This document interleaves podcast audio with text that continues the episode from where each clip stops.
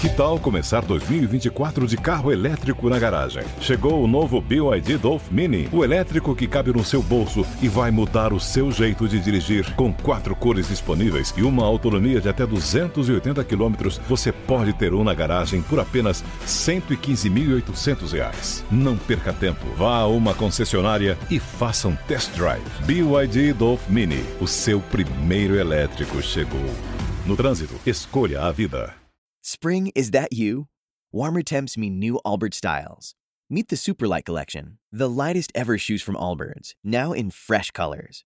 These must-have travel shoes have a lighter-than-air feel and barely-there fit that made them the most packable shoes ever. That means more comfort and less baggage. Try the Superlight Tree Runner with a cushy foam midsole and breathable eucalyptus fiber upper. Plus, they're comfy right out of the box. So, what can you do in a Superlight shoe? What can't you do is the better question. And because they're super packable, the real question is, where are you taking them? Experience how Allbirds redefines comfort. Visit Allbirds dot com and use code super twenty-four for a free pair of socks with a purchase of forty-eight dollars or more. That's A L L B I R D S dot com, code super twenty-four. Vai começar, Jovem Pan Morning Show está no ar. Jovem Pan Morning Show.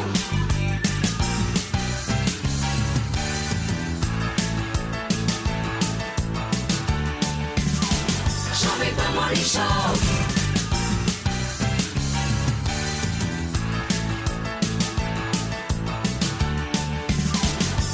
Pan Morning Show. Fala, minha excelência, bom dia, uma ótima quarta-feira para vocês que nos acompanham ao vivo aqui na programação da Jovem Pan. O Morning chegou e hoje, turma, vai rolar sabatina, hein? Indicado ao Supremo Tribunal Federal, Cristiano Zanin passa por essa etapa que é obrigatória para assumir a vaga com a aposentadoria de Ricardo Lewandowski. E ainda hoje procura-se líderes para a esquerda da política brasileira. O curso para formar esses novos talentos será comandado pelos ex-ministros José Dirceu e Guido Mantega, além do ex-deputado José Genuíno. Imperdível. E é claro que o nosso sofá mais caótico de todas as manhãs já está daquele jeito, preparadíssimo. Afinal de contas, Fê, eu acho que o clima melhorou de ontem para hoje. Você concorda comigo? Todos descansaram, vamos dizer assim. Nada como uma noite bem dormida, pois é. Muito bom dia. Bom dia para vocês que estão acompanhando aí toda a programação da Jovem Pan, também pela rádio. Sejam bem-vindos, porque o Morning Show só começou. E olha, fora do testamento de Gugu, a defesa de Rose Miriam quer provar a união estável entre o apresentador e a mãe dos três herdeiros, né? Rose Miriam ficou na mão e sem porcentagem alguma da polêmica herança bilionária. E a nossa hashtag para você participar do programa, que você sempre sabe, é Morning Show. Use e abuse sem moderação. Muito bem, vamos nessa, turma, porque eu sei que todos vocês estão aqui, gostam também, quem está em casa também. Eu decidi começar agora já com uma polêmica. Afinal de contas, todo mundo sabe que o Gugu Liberato morreu em dois mil e dezenove. Até hoje, a herança do apresentador ainda está travada e gerando vários desconfortos entre os familiares. A luta agora é, é para aumentar justamente a porcentagem que os filhos terão dessa herança que é milionária. O nosso maravilhoso O Felipe Campos apurou todos os bastidores dessa treta e vai trazer pra gente agora, certo, Paulinho, Fê? Então, olha só, o negócio tá feio, viu? A decisão do S T J discute a redução, principalmente do é, testamentária, né, para resguardar a parte do patrimônio dos filhos Maria, Sofia e João, né? E a questão é que no testamento feito em dois mil e onze, quando o Gugu resolveu ali deixar absolutamente tudo por escrito, Gugu deixou setenta e cinco por cento do valor para os três filhos que teve com Rose e vinte e cinco por cento distribuído para os cinco sobrinhos. É, esse tio é bonzinho, né? Super. Se a gente puder dizer assim. Embora Rose Miriam já não estivesse com o Gugu em dois mil e dezenove, o ano que ele morreu, o próximo passo da defesa é provar união estável com o apresentador. E a questão é, Rose Miriam é a mulher que Gugu escolheu para ter filhos e agora ela ficou literalmente na mão. Pois é, essa história eu acho que veio realmente para confundir. Porque, olha, é, eu sempre fui contra essa questão, principalmente dos filhos irem contra a mãe, né? Principal, dos filhos não, do filho contra, contra a mãe. Até porque, desculpa, mãe você não se discute, mãe você tem. Né? E quem... Olha, nós, nós tivemos capa de caras, matérias aonde o Gugu aparecia com a família e apresentava ela como a, a mulher, Gugu e sua esposa, Gugu e sua mulher, enfim... Então, eu acho que a partir do momento, e depois, teve, depois que ele morreu, vieram, sambaram, né, patinaram em cima do, do, do túmulo do Gugu, fizeram tudo isso acontecer dessa forma completamente desvirtuosa, vamos dizer assim. Agora, o doutor Nelson Williams, que é inclusive o próprio advogado da Rose Miriam, que inclusive, doutor, vou deixar um pedido aqui aberto para que você venha ao Morning Show e assim, a gente já marcou duas vezes, quando chega no dia desmarca, enfim... Pode fazer isso com os coleguinhas, não, porque a gente conta, né? Então, assim, é, agora a assessoria, ele não vai aceitar do doutor, mesmo, a assessoria do doutor Nelson Williams... Não, o doutor Nelson Williams, ele é incrível, ele é magnífico, ele é um, ele é um advogado... Ele é maravilhoso. Maravilhoso, maravilhoso. Doutor, vem pra cá, vem pra cá bater um papo com a gente. E aí, o que acontece? E aí, o Gugu, na verdade, quando acontece tudo isso, ele deixa vinte e cinco por cento para os cinco sobrinhos. Dentre esses sobrinhos, está o filho também da Aparecida Liberato, que é a irmã do Gugu, a numeróloga, a mística, enfim, todas aquelas histórias que vocês já sabem, já acompanham. Porém, ela é a inventariante. Então, ou seja, se fosse tirar um pouco mais dessa herança, teria que tirar do quê? Da porcentagem dos sobrinhos. Sim. Ou seja, a Rose Miriam inventariante não aceitou. Ou seja... um bonzinho esse, né? Parece, tá parecendo isso aí, tá parecendo a gincana do Gugu. Lembra quando ele jogava um negócio ali pra você ficar correndo atrás do dinheiro? Tá parecendo essa, essa, essa, esse imbróglio todo que eles estão fazendo com, o Fê, nós com a herança. Estamos, nós estamos falando de uma herança de quanto tem, mais ou menos, uma estimativa? De um pouco mais de um bilhão de reais. Um bilhão de reais. É, um bilhão de reais. Ou seja, a, a, tanto a, a, a Marina como a Sofia, elas vão receber em torno ali de duzentos e quarenta, duzentos e quarenta e cinco milhões cada filho. Nossa. Ou, a, ou, ou seja, eu acho que dá para começar uma vida, e o que foi, na verdade, o que os pais da Antônia deixaram para ela. Foi. Né? Quando deixaram de herança para Antônia Fontenelle duzentos e cinquenta milhões de reais. Ô, Antoninha, o que, que você acha dessa história, hein, meu amor? Eu morro de medo, eu morro de medo, eu morro de pena dessas pobres pobre adolescentes, né? Porque, assim, por pouco me enterraram viva por causa de vinte e poucos milhões de reais. Imagina meio bilhão de reais só das duas, né, que a gente está falando. Não, dos três, né, Felipe? duzentos e cinquenta para cada menina? Que loucura. É, é a ignorância do ser humano, né? Porque isso aí vai levar anos e anos. Provavelmente pessoas morrerão no meio desse caminho aí e não verão esse dinheiro, sabe? É muito triste tudo isso. Muito triste. É, é, é assim...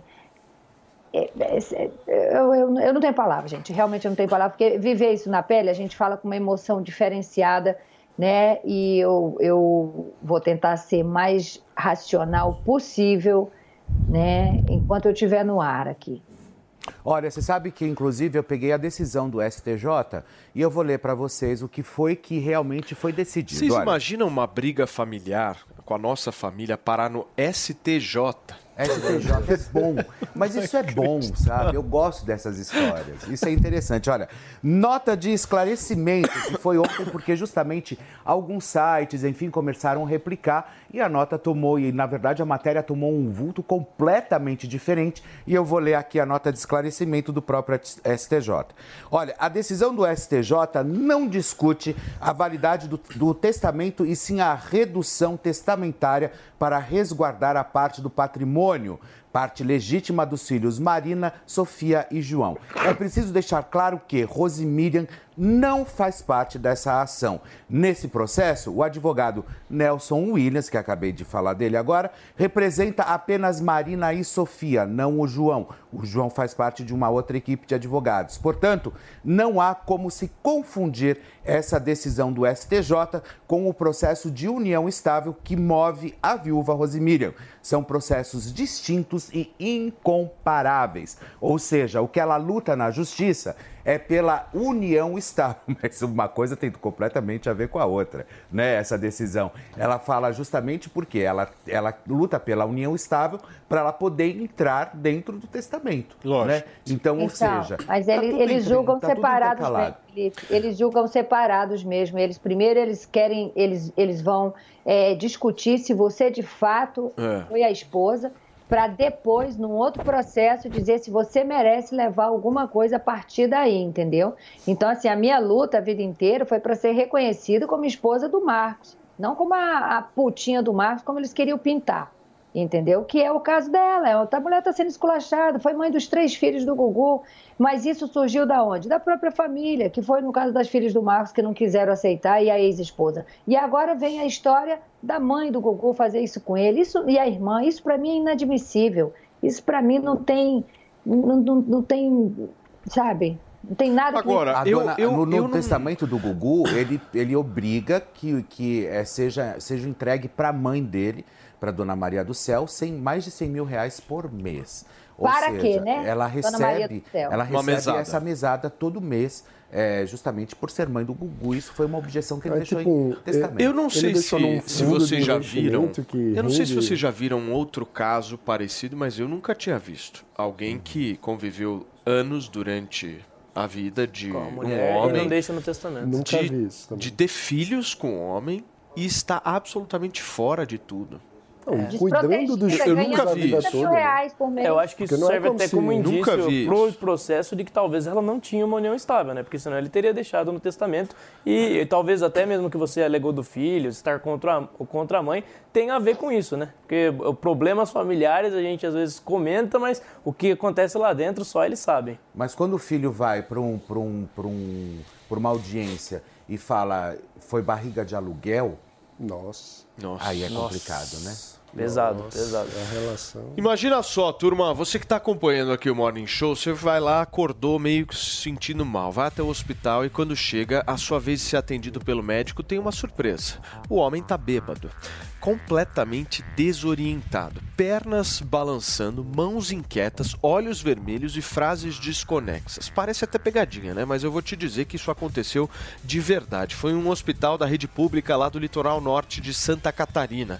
Para quem está no rádio, as imagens que a gente está mostrando agora não exibem os rostos do médico e da paciente para preservar a identidade dos dois. Mas a cena é um verdadeiro absurdo. O cara tá fora de si e resolveu trabalhar mesmo assim. A última informação é que a prefeitura da cidade de Penha decidiu afastar o funcionário. E ainda, o Conselho Regional de Medicina de Santa Catarina e o Conselho Regional de Enfermagem foram acionados para tomar todas as medidas cabíveis. Uma cena absolutamente inacreditável, Mano Ferreira. Eu não é acho que isso seja bêbado, eu não acho que isso seja pois álcool. Pois é, eu acho não, que não. é outro tipo de droga, porque primeiro, é, para quem tá no rádio não tá vendo, mas o, o cara tá muito inquieto, é como se ele batesse no teclado, movimenta as pernas de uma forma não muito... Não para na cadeira. É, ele não consegue ficar... tranquilo, ele tá muito inquieto. Olha a perna do cara. Com certeza isso não é só bebida, não para. Não parece bebida. Com certeza. E, e outra coisa, pela posição do celular que tá filmando ele, não parece que o, o, o acompanhante da paciente esteja filmando de forma escondida, não. Parece que tá filmando ostensivamente o, o médico e mesmo assim ele tá tendo esse comportamento, né? Ou seja, é, ele mesmo diante de alguém que tá filmando, ele não consegue se controlar. Então, eu acho que... É muito comum. Tá Será que ele alguém... receitou um videogame hum. para ela? Um sorvete de chocolate? Ô, ô, Paulo, parece, sabe o quê? A gente sabe que tem muitos médicos que saem do plantão e vão e prestam serviço em outros lugares, né? Emenda. Claro, e ficam emendando. Mas isso, obviamente, que isso não justifica. Mas... É, pode ser também alguma coisa que ele tomou para poder continuar a jornada. Porém, jeito. o que acontece? Que quando a gente bebe, a gente não fica desse jeito, desculpa. Eu, quando eu, quando eu bebia, que faz muito tempo, claro. nem lembro mais o saboroso... Eu abstêmio. Você nem, meu, o saboroso você recorda, sabor né? do uísque, eu só tomava Dewars. E aí, o que acontece? É, você fica, você fica mole, você fica leve, é completamente diferente eu tenho uma tese. de você ficar... Eu não sei como você fica bêbado. Entendeu? Não, eu, eu, querido, eu me comporto de todas as formas, sou um homem casado, de maneira nenhuma eu vou me expor sei, dessa Paulinho, forma. Compreendo. Mas eu só, eu só tenho uma coisa com a Antônia, mas eu não vou trazer. Você não vai expor aqui. É, eu, o, o meu ponto é o seguinte... Esse cara foi no plantão, ele saiu do plantão, e sabe para onde ele foi? Para o happy hour, Felipe foi Campos. Pro happy hour? Passou no happy hour, fez uma articulação política organizada e retornou para o hospital. E deu ah, nisso. entendi. É isso. Mas o mínimo que tem que acontecer é ele ser afastado, né, gente? Hã? Ele mas, tem que perder foi, né, a afastado. possibilidade de ser médico, tem que ah, ser afastado não, e responsabilizado. Não é Não é por aí. Pô, não, o cara não é foi por trabalhar aí. daquele não, não é jeito. Por aí. Claro. É por aí. Vamos não, cuidar da saúde das pessoas bêbadas. Houve, né? É assim tem, que, tem que o Brasil avança. Tem que saber o que houve. Foi o que eu disse. Às vezes tem muitos médicos, não justifica. Mas também, cadê a chefia desse hospital? É. Deveria ter chego, também ter dito, olha... Você o... não está em condições de você atender. Você não está, desculpa, você está tá muito elétrico. Eu acho que era melhor você ir para sua casa, né? É isso. Muito bem. Quer falar, Antônia, sobre a questão da bebida alcoólica? Não, assim, eu, isso aí não é álcool, não. Eu gosto, Bom, ela é sucinta. É, não, isso aí não é álcool, porque eu, eu, eu, eu sei exatamente o que eu estou falando. Eu tenho um amigo que, que usa outra droga e quando ele está bem agitado, ele fica assim. Ele fica meio, né, agitadão. Turma, olha só. Vocês estão vendo o que tem na minha mão aqui? Viram? Olha. Vai jogar um videogame? Controle de videogame, turma. A partir de agora o Morning Show será controlado por aqui. Se eu apertar a bolinha, Fê, você vai lá e... fica quieto. Se eu apertar o triângulo, o Mano Ferreira vai lá, meu, e faz uma articulação com o Bavanato. Exato. Se eu apertar o quadrado, a Antônia Fontenelle, meu, começa a fazer um escândalo aqui no programa, eu dentre gosto. outros controles que a gente tem aqui. Tá difícil controlar, mas a gente vai tentar. O que me deixa mais revoltado, turma, é que um submarino está sendo operado por esse aparelho aqui. E essa turma não dá para controlar nem com o controle de videogame. A notícia é que o submarino desapareceu durante uma expedição aos destroços do Titanic. E o veículo é operado por um controle de videogame adaptado, parecido com o de um PlayStation, esse aqui que eu tenho na mão. O anúncio no site da fabricante mostra que o joystick adaptado custa trezentos e setenta reais. O submersível, com menor capacidade de ficar embaixo d'água, se comparado a um submarino, tem pelo menos de quarenta horas de estoque emergencial de oxigênio. No momento, as autoridades dos Estados Unidos e do Canadá estão trabalhando para tentar encontrá-lo o mais rápido possível. Esse submarino está viralizado na internet, está todo mundo querendo saber se vocês estariam nele. Essa é a pergunta. Mais. É, não, a gente tem que lembrar daquela história do submarino que sumiu também, lembra? Sim. Que tinha, que tinha inclusive tripulação e sumiu, morreu todo mundo. Não, até hoje tem tripulação também, né? Não, e, e esse caso, o pessoal vai ver os destroços do Titanic e... E Deus me livre, vai que vira destroço também, é uma coisa horrível. Não, você Não, mas vai ver é... um destroço e vira um A né, questão é que na maior parte desses acidentes de submarino, dificilmente alguém escapa, né? Eu nunca vi, por exemplo, é, pelo menos algum caso em que a pessoa conseguiu escapar de um acidente desse. Então... É, porque tem oxigênio lá, mas o que é que é faz? Limitado. E outra São pressão também. Horas só. A pressão também, se, se o submarino perde o controle e afunda demais, além da capacidade que ele tem de aguentar a pressão, ele estoura. Mas o que, que dá na cabeça dessas pessoas de inventarem essas questões? Porque se alguém falar pra mim, olha, eu vou criar um submarino, eu vou montar uma história que eu vou controlar por esse joystick. Fê, fica com esse controle. Eu vou controlar... Eu confio mais em você aqui, do que em olha. mim. Eu vou controlar através disso aqui. Vamos lá, quarenta horas. Multi. Bom, dependendo de quem estivesse na tripulação, se tivesse a acabar com o oxigênio, pum, eu apertava. Cortar oxigênio, você vai lá e aperta. Né? Então, assim, olha, por isso aqui, gente, desculpa, eu nem embarcaria numa história gente, dessa. Gente, um Mas milhão de dólares. Você embarcaria tá, no submarino? O que, que foi, Antônia? Ah, um grande, milhão de viu? dólares, ou de reais, não sei. Reais, reais, reais, reais. Um milhão de reais para entrar numa, numa, numa palhaçada dessa. Me desculpa, quem procura acha, tá? Eu não sinto a menor dó. Ela, hoje, ela, você viu que ela, o coração dela está de pedra, né? Você vê que hoje Ô, ela Paulinho, realmente... quando o clima fica tenso aqui, eu acho que tem que apertar o mute ali. Então, você vocês, segura. Vocês preferem que quem aperte o botão? Eu ou o Fê? Eu fui mais um Felipe. O Fê, perfeitamente. Então eu vou deixar o controle com o Felipe Campos, porque eu acho que ele aperta de um jeitinho mais gostoso. Isso. Sabe como é que é? Turma, olha só, a Comissão de Constituição e Justiça do Senado Federal sabatina em instantes a indicação do advogado Cristiano Zanin para o cargo de ministro do Supremo Tribunal Federal. A vaga foi aberta, inclusive, com a aposentadoria de Ricardo Lewandowski, e nós estamos ao vivo transmitindo essa sessão no Senado Federal da Comissão de Constituição e Justiça, presidida pelo senador Davi Alcolumbre, que abre os trabalhos e nesse momento começa o discurso de Cristiano Zanin. A gente acompanha ao vivo aqui na programação da Jovem Pan. Senador Davi Alcolumbre, excelentíssimo senhor relator, senator, senador veneziano Vital do Rego, excelentíssimas senhoras senadoras e excelentíssimos senhores senadores da República. Cumprimento também minha esposa Valesca Zanin Martins, aqui presente, com a qual sou casado há vinte anos e que é mãe dos meus três filhos, Lucas, Rodrigo e Rafael. Aproveito esta oportunidade para agradecer imensamente as atenções e gentilezas dos parlamentares desta casa. Ao longo deste processo de indicação para ser ministro do Supremo Tribunal Federal, tive a oportunidade ímpar, com muito respeito e transparência, de me apresentar a vossas excelências. Sempre defendi e defenderei o cumprimento da Constituição da República e das leis. Primo pelo mais profundo respeito ao espaço constitucional, individual ou coletivo, a fim de sempre zelar pela independência e harmonia entre os poderes da República. Por isso, procurei todos os partidos no cumprimento do dever litúrgico do Senado para falar sobre a minha indicação para o cargo de ministro do Supremo Tribunal Federal. Tive a honra de conversar com muitas lideranças e bancadas e também com muitas senadoras e muitos senadores individualmente.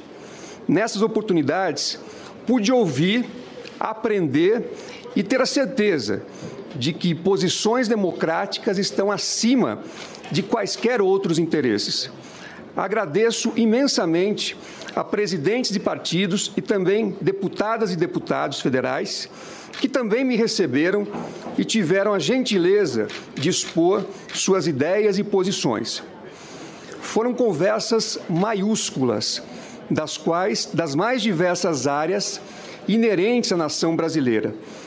Pude ouvir a voz do Congresso Nacional sobre temas como as pautas de costume, sociais e econômicas, o que muito me engrandeceu e me fez ter a certeza absoluta de que a diversidade de pensamentos é o que nos une, é o que nos faz crescer. Cumprimento com o máximo respeito, como deve ser nas relações entre instituições democráticas da nossa República, os servidores desta Casa Legislativa, os profissionais da imprensa, senhoras e senhores. Sinto-me honrado e grato por estar aqui neste momento e humildemente me apresento para o crivo de estatura de vossas excelências para, caso seja aprovado, vir a exercer o honroso cargo de ministro do Supremo Tribunal Federal. Neste momento, com muito respeito e humildade, me dirijo a vossas excelências para expor brevemente as minhas trajetórias de vida e profissional e assumir compromissos, não apenas com o Senado Federal, mas também com mais de duzentos milhões de brasileiros. Tenho muito orgulho por ser casado há duas décadas com Valesca Zanin Martins, uma mulher forte e advogada de estatura reconhecida.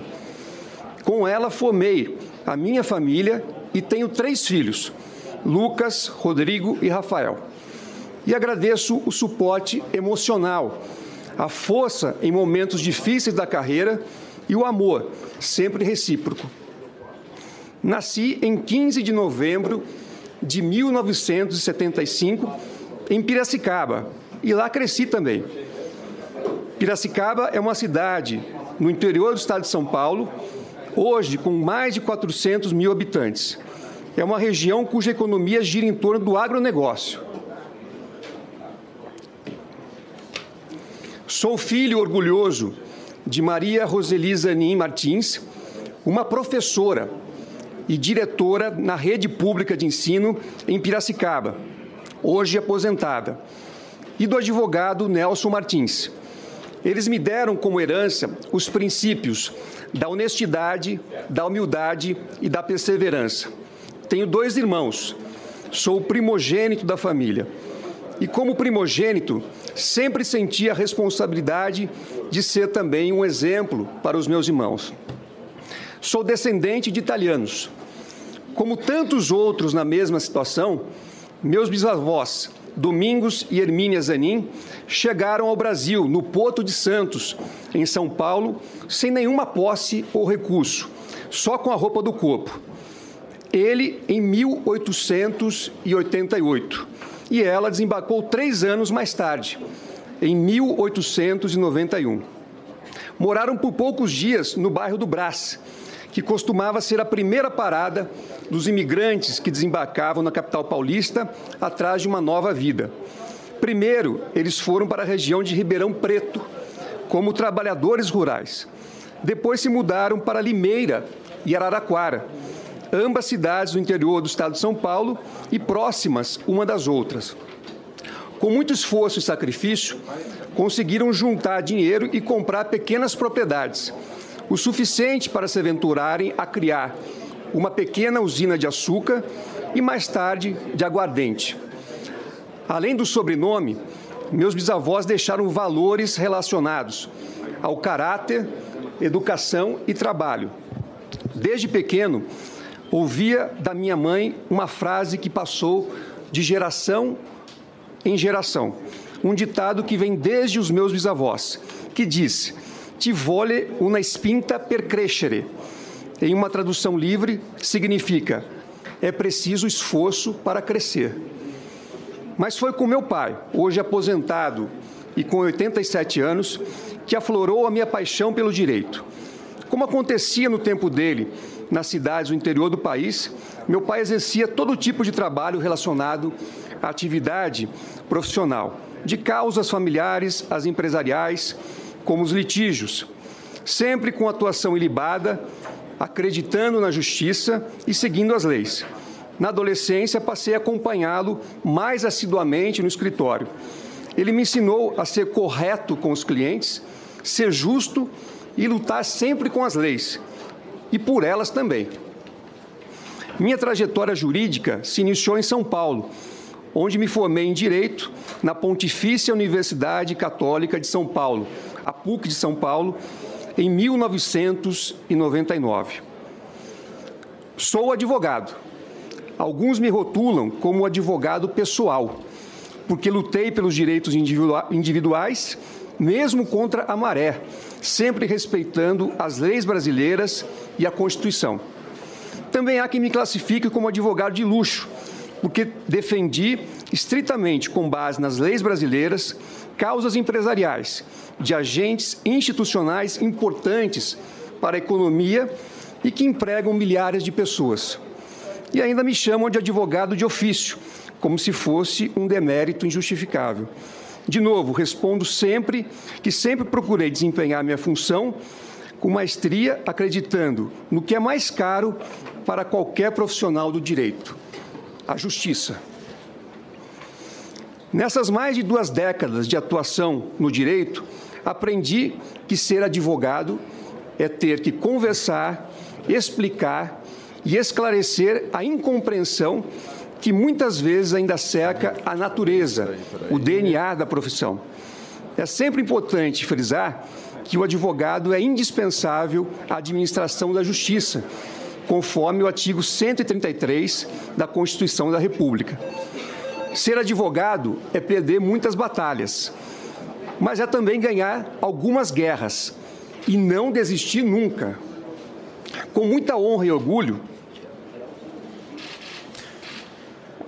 Comecei a minha carreira profissional no setor público. Turma, para vocês que nos acompanham, a gente vai continuar acompanhando toda essa sabatina na Comissão de Constituição e Justiça do Senado Federal, que hoje sabatina o indicado de Lula ao Supremo, Cristiano Zanin. A gente está repercutindo um pouco da sabatina que acontece na Comissão de Constituição e Justiça do Senado Federal com o advogado de Lula, Cristiano Zanin, que foi indicado para o Supremo Tribunal Federal. A gente vai voltar a falar sobre esse assunto, certo? Que eu quero ouvir a Antônia também sobre isso, quero ouvir também o Fê. Fê tem várias coisas boas para falar em relação a isso. Mas antes, meu querido Felipe Campos, eu preciso te fazer uma pergunta. Pois é. Você já parou para pensar sobre o futuro das startups de tecnologia? Você, pois como é, um cresce... cara moderno, tecnológico, cresce a cada dia, né? Pois é, é relevante. Eu vou ser muito sincero com vocês, eu já pensei algumas vezes e eu fico cheio de curiosidade para saber como é que vai ficar a situação nos próximos anos. É tanta coisa nova que está surgindo o tempo todo, mas não adianta só ficar pensando, né, turma? Vamos falar com quem de fato entende e tem essas respostas. É o Pedro Sorrentino, o homem que a Lady Fontenelle jura que é um robô, mas não é. Ele está conectado e vai conversar com a gente um pouco mais sobre isso. Tudo bem, Pedrão? Seja bem-vindo novamente aqui ao programa. Bom dia, Pedrão. Ó o robô. Tá o robô. Ele, ele tá ouvindo. Vejam só. Tá ouvindo. Tudo bem, Pedro? Pedro.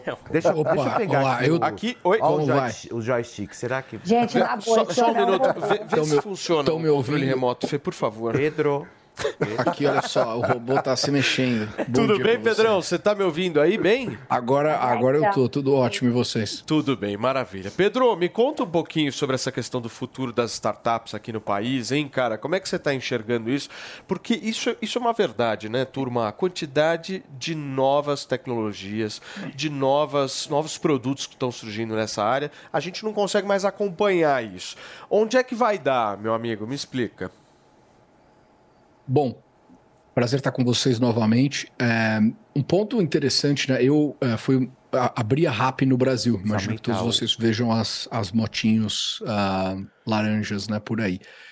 E é, a gente está passando por um momento muito interessante do ponto de vista macro, né? No qual o custo de capital está muito mais alto, né, do que uh, o, ele era no passado, basicamente.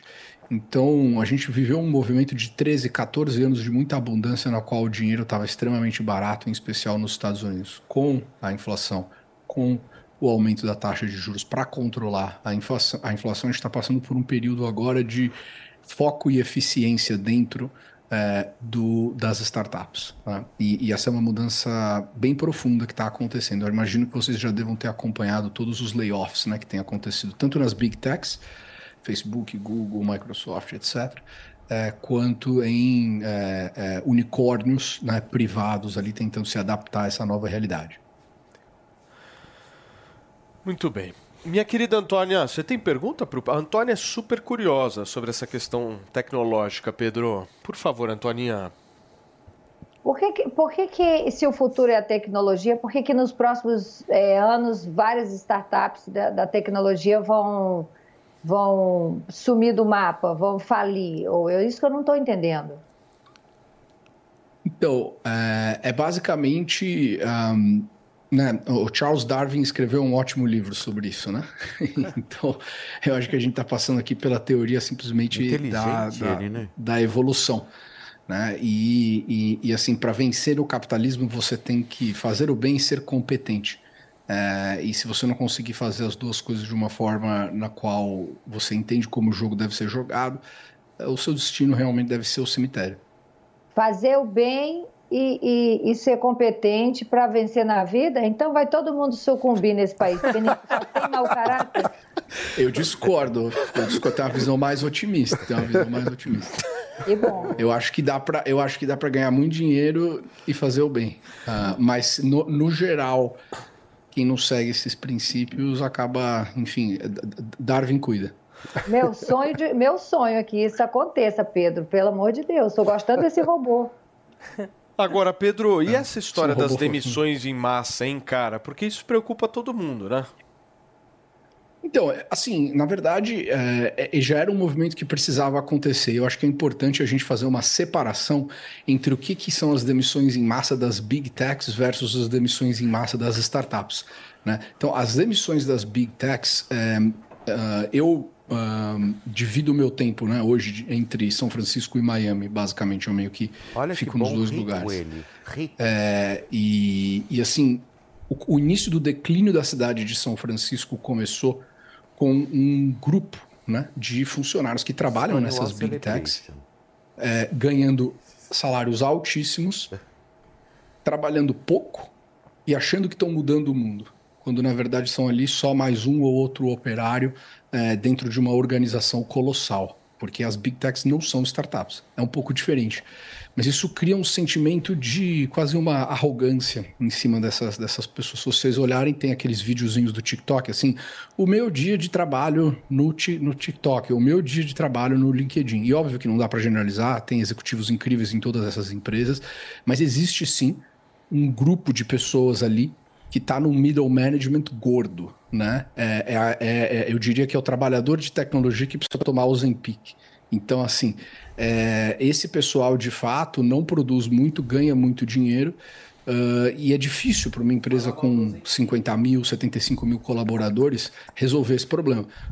É, quando a gente entra num momento no que o dinheiro está mais caro no mundo, inevitavelmente esse pessoal tem que ser mandado embora, porque as empresas são empresas listadas na Bolsa e a cada três meses tem que fazer um earnings call explicando os resultados, o que elas estão fazendo. Então, o, os layoffs das Big Techs são uma questão de produtividade e eficiência com custo de capital mais alto.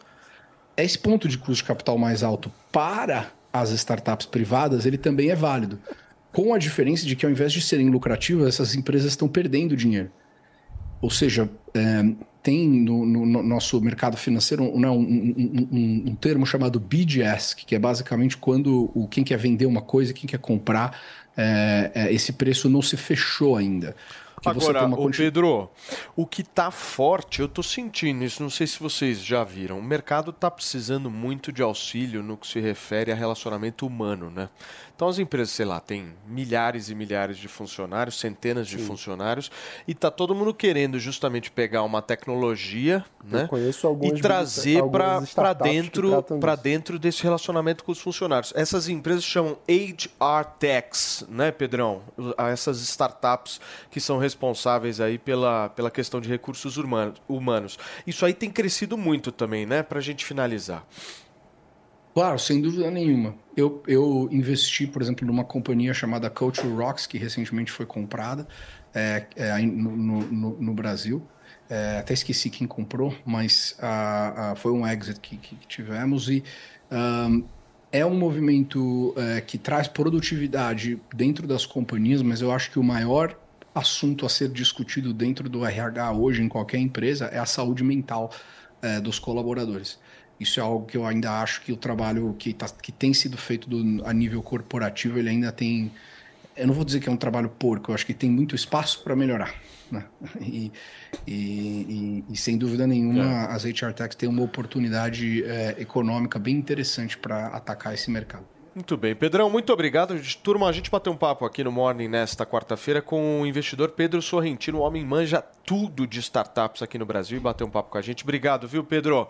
Um abraço para vocês. Valeu. Ótima quarta. Turma, olha só, há pouco o ex-presidente da República, Jair Bolsonaro, conversou com alguns jornalistas sobre o julgamento do T S E que está marcado para amanhã. A gente vai acompanhar um trecho do que disse o Bolsonaro agora. Vamos recordar os fatos, né? Em dois mil e dezessete... a chapa Dilma Temer foi julgada no T S E. Obviamente a Dilma já não estava na presidência porque ela foi cassada em dois mil e dezesseis. E havia interesse da esquerda em cassar o Temer. E o T S E então julgou essa chapa. Bem, durante o julgamento houve um intenso debate se novos fatos, novas provas poderiam ser agregadas ao processo inicial movido pelo P S D B em dois mil e quinze. E a discussão foi que essas novas provas não poderiam ser agregadas ao processo. Bem, logicamente, ficou frágil a ação e por quatro a três o T S E manteve a chapa Dilma Temer. E Temer continuou então presidente da República. Fato que permitiu ao Temer indicar depois o senhor Alexandre Moraes para ser ministro do Supremo Tribunal Federal. Ou seja, se não fosse esse julgamento dessa forma, tirando as provas fora, Alexandre Moraes não seria ministro do Supremo Tribunal Federal, porque o Temer teria cassado também. Bem, agora temos o fato, né, que por coincidência, ironia do destino, o senhor Alexandre Moraes é presidente do T S E. E eu espero que ele haja com imparcialidade, juntamente com o tribunal como um todo, porque os fatos são exatamente os mesmos. A minha ação, a ação movida contra mim, pelo Carlos Lupe, do P D T, por abuso de poder político, exatamente igual à chapa Dilma Temer, está em julgamento. E novos fatos foram apensados à minha ação. Ou seja, a partir do momento que o T S E, aproveitando a jurisprudência de dois mil e dezessete, aplicar para o meu caso, que no meu entender deve ser assim, por questão de coerência, né, a acusação contra mim, por se reunir com embaixadores, torna-se frágil. Agora, por que que eu me reuni com embaixadores em julho do ano passado, fora do período eleitoral? Foi porque, dois meses antes, o senhor ministro Edson Fachin havia se reunido com embaixadores também, que não é competência dele. Reunião com embaixadores, tratar de política externa, é competência privativa do presidente da República. Então foi uma resposta ao senhor Edson Fachin, porque lá naquela reunião dele, o que, que ele deixou mais do que implícito, deixou claro. Isso faltava aí cinco, cinco meses aproximadamente para as eleições. Ele falou o seguinte: tão logo o T S E apresente o resultado, os senhores embaixadores devem, junto aos seus respectivos chefes de Estado, reconhecer imediatamente o ganhador das eleições. Esse é o fato, essa é a verdade e essa é a realidade. Me julgue a exemplo do que foi julgado o caso da chapa Dilma Temer. E mais ainda, por coincidência do destino, foi absolvido a chapa, né? A chapa continuou valendo, por quatro a três. O voto decisivo foi do presidente do T S E, à época, Gilmar Mendes, que falou: o T S E não existe para caçar, para caçar mandato de ninguém, muito menos de presidente da República. E um desses quatro votos, além do Gilmar, foi do senhor Tarcísio, que era ministro do Tribunal Superior Eleitoral, que votou com Gilmar Mendes. Ou seja, é só o senhor Alexandre Moraes, diretamente beneficiado por uma conjuntura, uma coincidência no momento, seguir os precedentes, né? O que...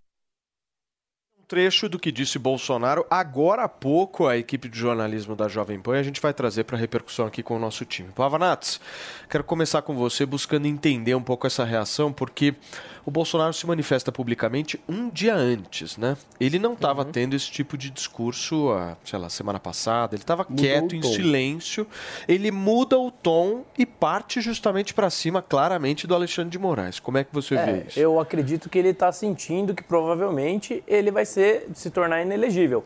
A questão é, se ele se tornar inelegível, o T S E vai estar, na minha opinião, atentando contra a lei, porque a lei, ela precisa, e a lei que, que é restritiva de direitos, ela precisa ser estrita. A interpretação não pode ser genérica, ela não pode ser vaga, a interpretação precisa ser estrita. E quando o Bolsonaro é, questionou, junto dos embaixadores, o sistema eleitoral, ele estava questionando um sistema eleitoral que envolve todos os concorrentes, não só ele. E a lei prevista no abuso do poder político, ela prevê que é, o abuso deve ser para beneficiar a si próprio ou a partido político. Ou seja, se não houve benefício é, nesse abuso para o próprio Bolsonaro ou para o P L, não faz sentido enquadrar ele na lei de abuso de poder político. Então, a lei precisa ser respeitada. Você pode não gostar do Bolsonaro, você pode achar que ele fala demais, mas a lei precisa ser respeitada, porque se a lei não é respeitada no caso do Bolsonaro, ela pode ser desrespeitada em todos os casos, no caso de qualquer figura pública, de qualquer político. as instituições precisam ser limitadas pela lei, principalmente quando se trata de um julgamento que envolve a restrição de direitos políticos, que são direitos que devem ser preservados das pessoas. Então aqui o que se discute não é se você é de direita, não é se você é de esquerda, não é se você gosta ou não gosta do Bolsonaro. A discussão é o que é certo e o que deve ser feito. Como as instituições devem se portar diante dos acontecimentos e diante da lei. E eu, como uma pessoa que defendo que a lei seja respeitada, espero que o T S E é, tome a decisão correta e não torne Bolsonaro, Bolsonaro inelegível. Porque assim as instituições é, ganham ainda mais a confiança da população. As pessoas precisam acreditar nas instituições para que, elas, para que as instituições continuem existindo e cumprindo o seu papel, que é um papel importante. Então é importante que o T S E tome a decisão correta, não torne Bolsonaro inelegível, porque o T S E tem que seguir a lei. Agora, mano, só para entender aqui, o discurso do Bolsonaro que a gente exibiu compara a ação de agora, de amanhã, que vai ser julgada, com a de Dilma e Temer. Dá para fazer essa comparação? Não, são casos diferentes. Eu até discordo da decisão do T S E no caso Dilma Temer, porque ali basicamente era uma discussão sobre se teria havido durante a eleição um abuso de poder político por parte da chapa Dilma Temer. Na minha opinião, houve claramente, dado que a Operação Lava Jato evidenciou que houve dinheiro roubado de estatais sendo utilizadas na campanha da então candidata Dilma Rousseff. E, na minha visão, isso configuraria abuso de poder. Mas houve aquela discussão de uma tecnicidade sobre é, qual o grau de inclusão de provas, aquilo que o Bolsonaro falou. De toda forma, como o próprio Bolsonaro diz, a decisão não foi por unanimidade, foi por quatro a três. O que isso quer dizer? Que, na jurisprudência, há posições legítimas dos dois lados de uma decisão como essa. Então, se a, de, a composição da corte se altera e há uma posição legítima que já existia antes, no sentido de que nós precisamos ter uma visão mais ampliada sobre o tipo de prova que é aceitável no julgamento, não é esquisito, não, não podemos nos espantar se com uma nova composição da corte houver um amadurecimento por uma decisão de uma é, análise mais ampla da, dos elementos de prova para serem julgados. Agora, o que eu acho curioso é que vamos separar duas coisas. Primeiro, como eu acho que a justiça deveria se portar. Eu concordo com o Pavanato no sentido de que o meu gosto pessoal é por uma justiça que tem interpretações mais restritas à letra da lei. Isso é uma coisa. Mas essa é a única visão legítima sobre como a justiça deve funcionar? Não. E agora vamos para a análise. Como a justiça brasileira tem funcionado nos últimos anos. E isso vale não apenas para a direita, mas para vários processos. A esquerda acusou a Operação Lava Jato por muito tempo, justamente em função disso, de uma interpretação Mano, me desculpa. extensiva da lei, que não fica apenas na letra da lei e tenta pegar os elementos de prova para tentar julgar aquilo que é, é desculpa, verdadeiro mais do que... medida restritiva a... de direito tem que ser até a lei. Ele mas... não vai te desculpar. Não, e uma coisa que eu acho engraçada também é que, claro que as autoridades precisam ser limitadas pela lei. Isso é um princípio fundamental. Princípio fundamental que Bolsonaro não respeitou no exercício da presidência da República. Muito Quando bem. ele reúne é, diplomatas para achincalhar a legitimidade e a credibilidade das instituições brasileiras, ele vai contra a lei. Muito bem. A gente está repercutindo um pouco a chegada do inverno a partir das onze horas da manhã e cinquenta e oito minutos, hein? Hora marcada. Hora marcada. Então, chuva acima da média no sul, que é exatamente o oposto contrário do Laninha que a gente viveu durante três anos, né? De muita seca no sul. Chuva acima, abaixo da média, deixa eu tentar enxergar ali, acima da média do sul, abaixo da média no norte do Brasil. O litoral paulista vai chover também, né? Exatamente. Mas em áreas do sudeste e do centro-oeste, a chuva deve ficar mais dentro da média. Ou seja, bem diferente do que a gente viveu em anos de laninha. E aí temos também o mapa de temperatura, para a gente finalizar essa parte. Olha só, como a temperatura fica acima da média em praticamente todo o Brasil com a presença do El Niño, ou seja, as águas estão mais aquecidas do que o normal. E aí temos temperaturas mais acima da média, sim, no sudeste, no centro-oeste, região norte nem se fale, região nordeste também, somente alguns trechos ali da região sul do país que a temperatura deve ficar dentro da média nesse inverno dois mil e vinte e três. Ou seja, teremos um inverno um pouco mais quentinho, mas isso não significa que não teremos a entrada a ondas de frio. Nós teremos, sim, entradas de frentes frias, massa de ar polar na região sul, na região sudeste também, mesma possibilidade de geada, de possibilidade, aquela pequena possibilidade de neve no sul, ela também vai existir. Afinal, inverno é inverno, não tem jeito, é frio, mas este será um pouquinho menos frio de acordo com a meteorologia. Agora, se tem uma coisa que acontece, né, meu querido Felipe Campos, é quando a gente decide, por exemplo, de ir juntos à praia, praia, uhum. o que que acontece quando a gente vai chove? Do que chove. Aí chove. O que que acontece? É, começa a chover, a gente sai daqui do morning, tal, não sei o que, tipo, vai, é. pega a mala, tal. Começa é a chover vou... na hora que a gente chega lá. Mas no iate, aí é que na verdade no eu pego domingo, meu azimute, né? No então, domingo, na hora que a gente tá saindo da é, praia, o que que sol, acontece? Faz sol. Ah, Ei, Santa Clara. Isso é, isso é o verdadeiro final não, de Santa semana. Santa Clara, ela é minha. É sempre Exato, assim. É Santa Clara, todos os ovos que eu jogo pra ela, ela tá aqui em mim. Porque eu não sei o que acontece quando... É, põe um ovo pra Santa Clara, eu coloco. Já fiz omelete pra Santa Clara. Enfim. Meu, é, mas é isso mesmo. Você chega na praia, bum, começa a chover. É impressionante. Exatamente. Impressionante. Agora, chuva mesmo, gente, é importante a gente avisar que esse primeiro dia da estação de inverno vai ser de muita chuva na região sul do Brasil por causa de um ciclone.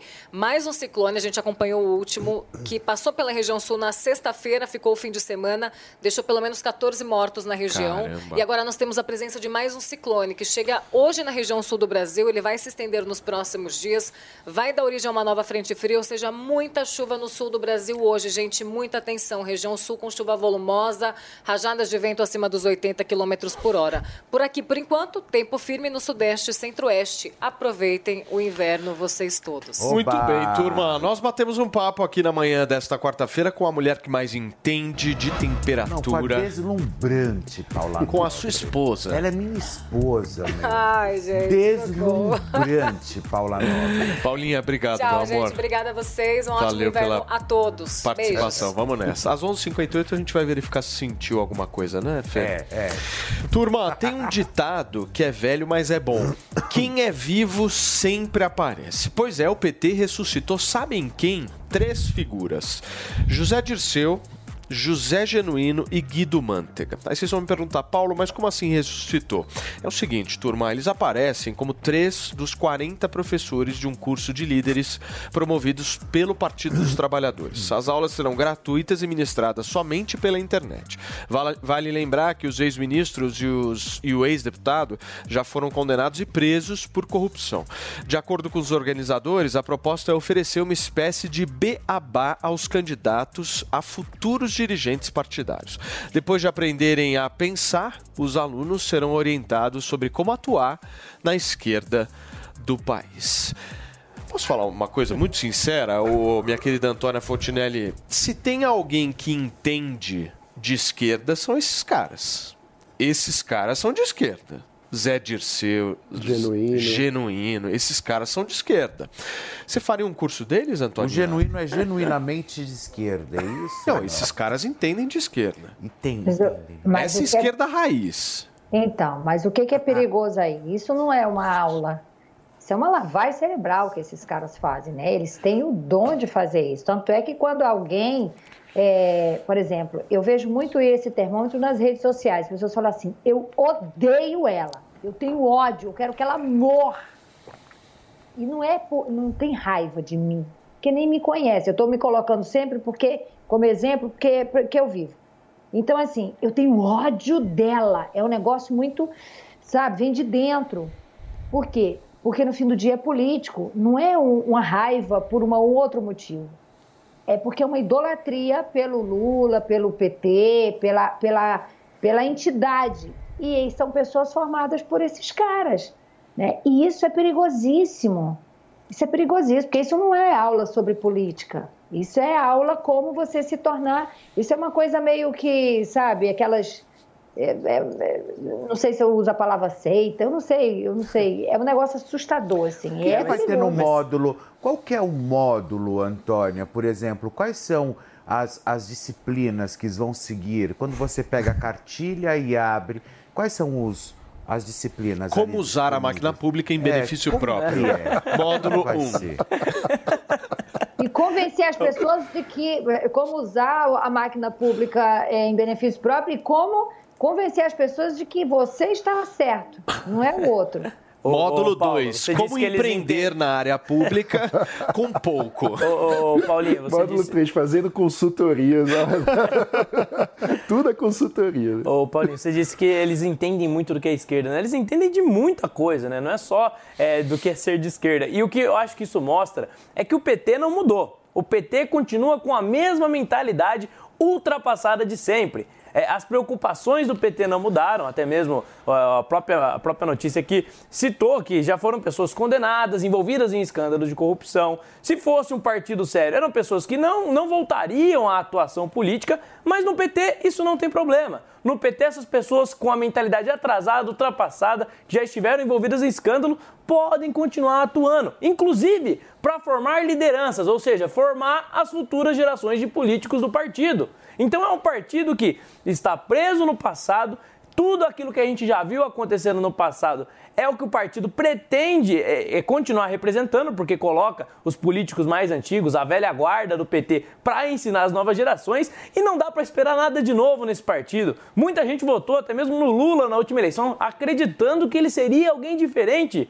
Gente, não existe inocência maior do que essa. É óbvio que ele continua sendo o mesmo político de sempre e o P T continua sendo o mesmo partido de sempre que, ao meu ver, dá muito desgosto ao Brasil. Mano Ferreira. Vamos lá, eu acho que tem dois pontos. O primeiro, que eu acho que devia servir de reflexão para outros partidos brasileiros, que é a necessidade, de fato, de haver formação de liderança e de haver acúmulo de experiência. Ou seja, quando a gente pensa por que, que o P T tem, tanta, enfim, tem tanta é, consistência ao longo dos anos, ao longo de trinta anos, do ponto de vista de ocupação de espaço, de eleição de quadros, é um partido forte que consegue eleger muita gente. E mesmo tem crises e volta, mas está sempre lá.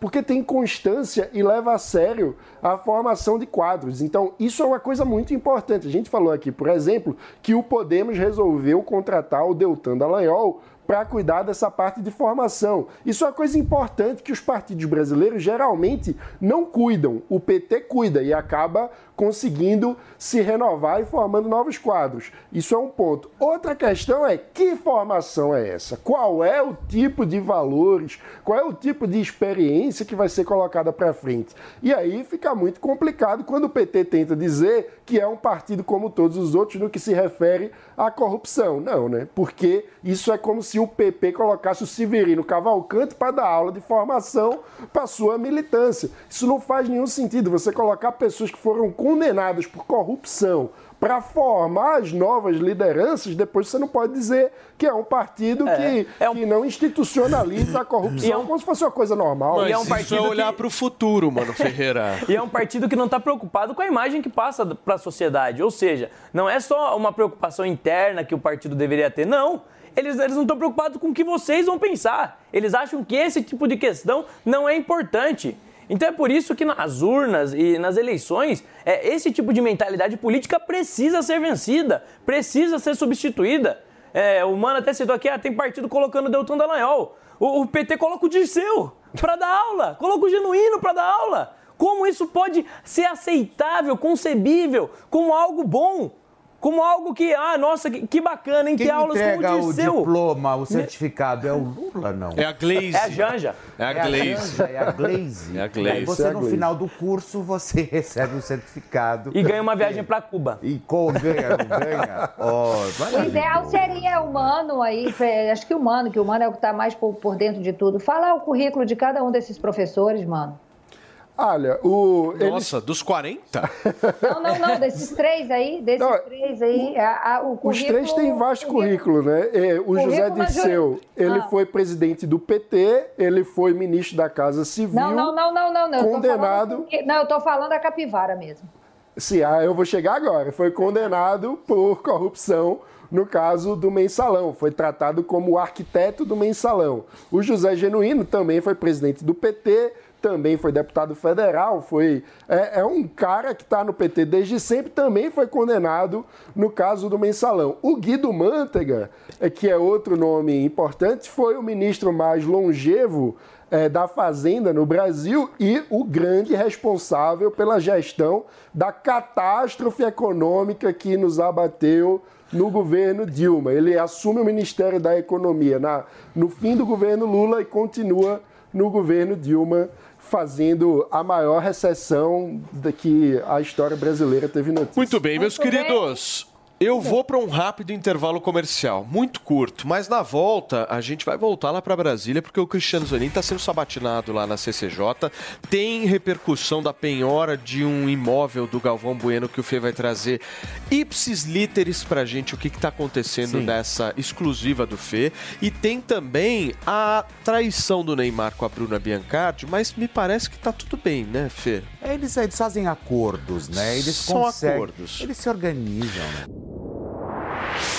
A gente ouviu, até agora terminou nesse momento, a primeira fala de Cristiano Zanin na Comissão de Constituição e Justiça do Senado Federal, que está sabatinando o indicado de Lula ao Supremo Tribunal Federal para verificar se ele será ou não aprovado, e a perspectiva é justamente que ele seja aprovado. Nesse momento fala o senador Jorge Cajuru, e cada senador terá a oportunidade de ter uma fala ou fazer uma pergunta ao Cristiano Zanin, que vai responder, ou seja, meus amigos, o negócio vai longe, vai, em resumo vai. da ópera. Cada um vocês sabem. dez minutos. Deixa eu fazer uma pergunta para vocês. Qual pergunta, se vocês fossem senadores, imagine Mano Ferreira, senador pelo P SOL, sei lá, ou o Lucas Pavanato, senador pelo P L. É demais, né? Não, pelo Cidadania você seria, irmãozinho, ali junto com o Contarato, alguma coisa assim meio organizada, né? Mas não vamos entrar nesse detalhe. O O, a minha pergunta para vocês é, que pergunta vocês fariam? Eu tenho uma única pergunta, faria com a maior educação possível, mas gostaria de saber a resposta dele. O Lula é inocente? Ele foi inocentado? Eu, eu queria muito ouvir a perspectiva jurídica do Zanin em relação a isso, porque eu acho que essa é uma boa Sobre pergunta. O mérito, né? O Lula foi inocentado? Porque a gente pode falar o que hum. quiser do Lula, mas eu não vejo a justiça carimbando dizendo que ele é inocente, ou eu estou errado? Eu acho que não, acho que você tem razão. É, e se eu fosse fazer, respondendo a sua pergunta, eu estaria mais preocupado ao pensamento dele, à interpretação de como funciona a lei. Porque nós temos é, muitos juristas atualmente que depre- de, é, entendem uma interpretação mais extensiva da lei. Eu acho que isso é extremamente prejudicial e eu acho que pessoas que vão futuramente ocupar cargos do Supremo Tribunal Federal precisam ter uma mentalidade diferente. Como eu já disse aqui, é, politi- é, ministros do Supremo têm que respeitar a legislação, têm que respeitar limites. E outra coisa que a gente tem que deixar claro, muitos senadores ali que estão da direita, que são eleitos pela direita, estão dizendo, ah, o Zanin pode ser aprovado porque é prerrogativa do presidente indicar o, o candidato a ministro ao Supremo. Mas é papel do Senado julgar se, se isso é procedente ou não. É papel do Senado aceitar ou não a indicação do presidente da República. Então isso não tira a responsabilidade dos senadores. Eu entendo que tem gente que vai discordar de mim, tem gente que entende de forma diferente isso, mas na minha opinião, não cabe a senadores de direita aprovar a indicação de um homem que foi advogado pessoal do Lula. Não cabe. Isso contradiz o nosso discurso e contradiz tudo aquilo pelo que a gente luta. Não tem como aceitar e achar que isso é normal. Em países sérios, eu duvido que um tipo de coisa dessas seria admitido com tranquilidade. Nos Estados Unidos, nós já tivemos casos é, de presidentes tentando indicar ao Supremo Tribunal Federal, Federal pessoas próximas, isso sendo rejeitado. No Brasil, deveria ser igual. Se esse país fosse um país sério, esse tipo de coisa não seria permitido. Muito bem, turma, deixa eu falar uma coisa para vocês, não tá fácil para ninguém, viu? Imagina pro Galvão Bueno. E eu só sei porque o Felipe Campos antecipou ontem e hoje ele vai trazer todos os detalhes de uma história que tá rolando, de uma mansão dele que pode ser penhorada, Fê, é isso? Pois é, olha só, ontem, né, comecei aqui a nota, mas já estávamos no finalzinho do programa e aí, obviamente, que vazou ali tudo no final da tarde. Não, no início da tarde. Olha, o narrador esportivo tem uma dívida, pessoal, de mais de vinte milhões de reais com um fundo de investimento e, por conta disso, ele pode ter uma mansão leiloada para cobrir o rombo, pois é. E dentre as medidas para a recuperação do crédito, o fundo já conseguiu a penhora de percentual do salário junto à Rede Globo de televisão e a, constri... e a construção de uma fazenda no interior do Paraná.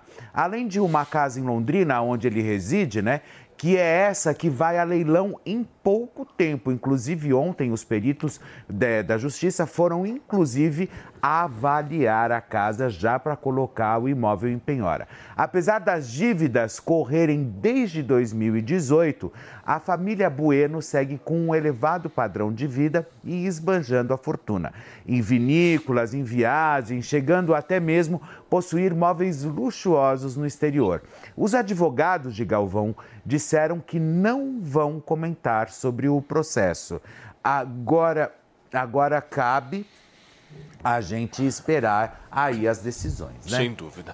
Turma, eu tenho uma novidade imperdível para os apaixonados por dados e análises. A New Cursos está lançando o curso Power B I para você que quer aprender a dominar essa ferramenta e tomar decisões estratégicas baseadas em dados reais. Se você ainda usa planilhas como, por exemplo, o Excel, saiba que o Power B I tem revolucionado a análise de dados, porque ela transforma informações complexas em gráficos claros e intuitivos. E o melhor de tudo é que você consegue aprender de maneira bem fácil e simples, mesmo que você não tenha nenhuma experiência no assunto. Então não perde tempo, porque o desconto de lançamento é só agora. Acesse agora mesmo w w w ponto new cursos ponto com ponto b r, n i u cursos ponto com ponto b r, e inscreva-se no nosso curso Power B I. Você continua fazendo planilhas no Excel e apresentando pelo PowerPoint? É hora de impressionar a todos mostrando dashboards interativos e dinâmicos. Com o curso Power B I, você aprenderá a obter insights e tomar decisões baseadas em dados de maneira simples e rápida.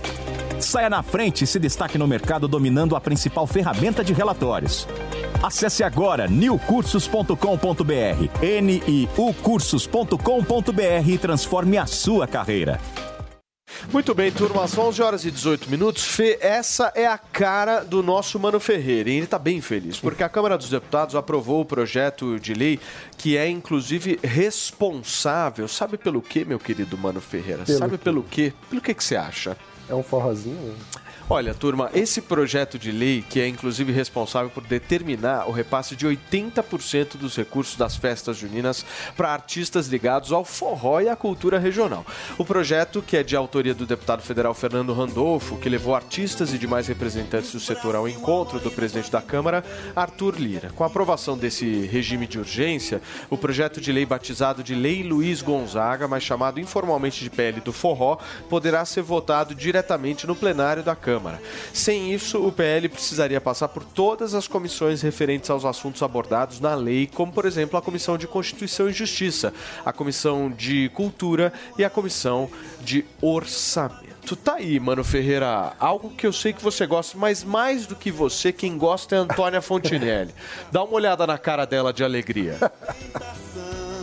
Minha morena me beijando feito a beira. Ah lá, essa é música é ótima. Ah lá, maravilhosa. Não tem o que falar, Antônia? Maravilhosa. Quem foi? É um deputado do P L, viu? Não, é que o Mano, é que o Mano, oh, mas o deputado do P L, tô nem aí se é do P L, se é do P T, se é do P S D B. Você tá usado, hein, Mano? Não. Tá querendo Quero... provocar ela, hein? É, não, eu não, eu não tenho, não tenho essa, não. Quem costuma colocar rótulo e pecha nas pessoas não sou eu, entendeu? Eu, eu, eu, eu sou do... do... de um Brasil que caminha pro, pro, pro, pro bem, entendeu? Não é esse de serviço, não. Agora, Mano, fala você, você aí que também tem seu lugar de fala, que você é nordestino, o que, que é, você acha? Não, assim, primeiro eu adoro forró, mas isso não tem nada a ver com política pública, né? É o fato de eu achar, inclusive, que no debate, existe um debate no Nordeste sobre o quanto as festas juninas devem preservar a tradição ou devem é, aderir a novas modas. E eu sou alguém que acha que é importante preservar a tradição. Eu gosto de forró Pé de Serra, Luiz Gonzaga, Olha etcétera. Olha só, um homem conservador. Mas eu acho que isso precisa se dar de uma forma livre na cultura e não de forma imposta via legislação de cima para baixo. São coisas diferentes. Nem tudo na, no debate, na vida, naquilo que a gente gosta, precisa virar lei. Nem tudo precisa ser o que a gente não gosta, precisa ser proibido, o que a gente gosta tem que ser obrigatório. Então, é, eu acho que isso é uma cultura muito importante de ser transformada, porque as pessoas confundem. Ah, eu gosto de forró, então vou fazer uma lei para obrigar que a destinação do valor da festa junina vá para artista de forró. Não, não e, eu e tem acho outra, que... outra questão também. Que tipo de artista vai receber essa remuneração? Será que são os artistas pequenos, que têm pouca condição e precisam de algum tipo de auxílio? Ou são os artistas renomados, já muito ricos, abastados e que não precisam de nada? Será que é legítimo tirar o dinheiro dos mais pobres por meio dos impostos e transferir para artistas já consolidados? Eu acho que não. Mas e aí, acho que o Estado deveria ter outro tipo de, outros tipos de aí prioridades. Eu vou fazer um contraponto, Pavanato, porque a lei não está pegando um dinheiro que já não seja destinado para a cultura. O que a lei está dizendo é o seguinte, das, do dinheiro utilizado com festa junina, oitenta por cento tem que ir para artistas do forró Mas tradicional, Mas que tipo de etcétera artista vai receber? Então, o, seriam os artistas tradicionais. E aí tem desde artistas... É, da, do forró tradicional, como o Santana, que estava lá, que é um grande ícone do forró nordestino, até provavelmente artistas de forró Pé de Serra, mas, é, enfim, menos famosos. Mas é, o, o ponto é, se não... Enfim... Hoje, já são... De... Esse não dinheiro já é destinado. Não, veja, eu sou contra essa lei, mas eu só estou tentando explicar que hoje esses recursos já são destinados... Mano, para a festa junina. Eu, você não acha que existem outras prioridades que o Estado deveria estar mais preocupado em resolver no Nordeste? Acho, foi isso que é, eu falei. Esta, é, estados e pessoas que sofrem com tantos problemas diferentes, é, o Estado não consegue dar a mínima condição de assistência pública e daí a preocupação é transmitir oitenta por cento para artistas do forró, muitos deles já consolidados e que não precisam desse dinheiro. Isso, isso para mim é um absurdo, não faz sentido. Um Estado que não prioriza resolver os problemas reais e sérios e que prioriza destinar dinheiro para artista. Eu concordo com... É o dinheiro do mais pobre que está sendo tirado. Eu concordo com a crítica, mas o, o meu ponto é, esse dinheiro já é, já é dado. E no, no debate lá... Não sei se isso, deveria. Isso entra dentro, a gente trouxe aqui umas duas semanas atrás uma notícia de que o Flávio José, que é outro grande...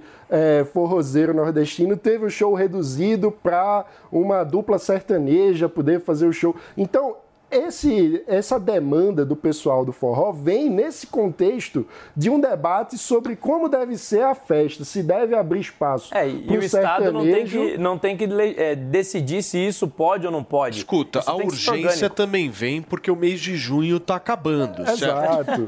Não dá. E, e sabe uma coisa curiosa? Essa semana não há nenhuma sessão plenária na Câmara dos Deputados. Por quê? Porque os deputados querem estar presentes nas festas de São João, no, nas suas bases eleitorais, especialmente no Nordeste, para marcar a presença. Mas isso é importante, mano. Você também, mano. Pô, você vem com uma política nova, sabe? Querendo fazer uma revolução. O negócio é assim, querido. Faz parte. Pô, deixa os caras participar das festas. É, não quer nem deixar o cara comer um... Comer uma tomar um vinho quente. Puta chato do cacete. Está repercutindo a andada de moto da ministra Aniele Franco do governo Lula sem capacete no Complexo da Maré, é. no Rio de Janeiro. Como eu estava dizendo, a Aniele repete o precedente do ex-presidente Jair Bolsonaro, que participava de motocicletas sem capacete. Aí você vê que o mano, ele só pensa no Bolsonaro, a lei. Né? Não, o que eu estou dizendo é que isso é um problema grave, porque autoridades precisam dar o exemplo e seguir a lei. Eu acho que isso é óbvio de ser dito, mas nos últimos anos o Brasil foi relativizando as coisas. Então, se o cara é presidente e está num evento político, ele anda de moto sem capacete. Se a, a, a mulher é ministra de Estado e vai fazer uma agenda numa comunidade, ela anda sem capacete. Isso, e, e aí eu acho que tem um, um outro ponto. Primeiro, por que estão sem capacete? Porque querem ser vistos fazendo a ação. Claro. Né? Querem ter a imagem, mostrar lá o rosto.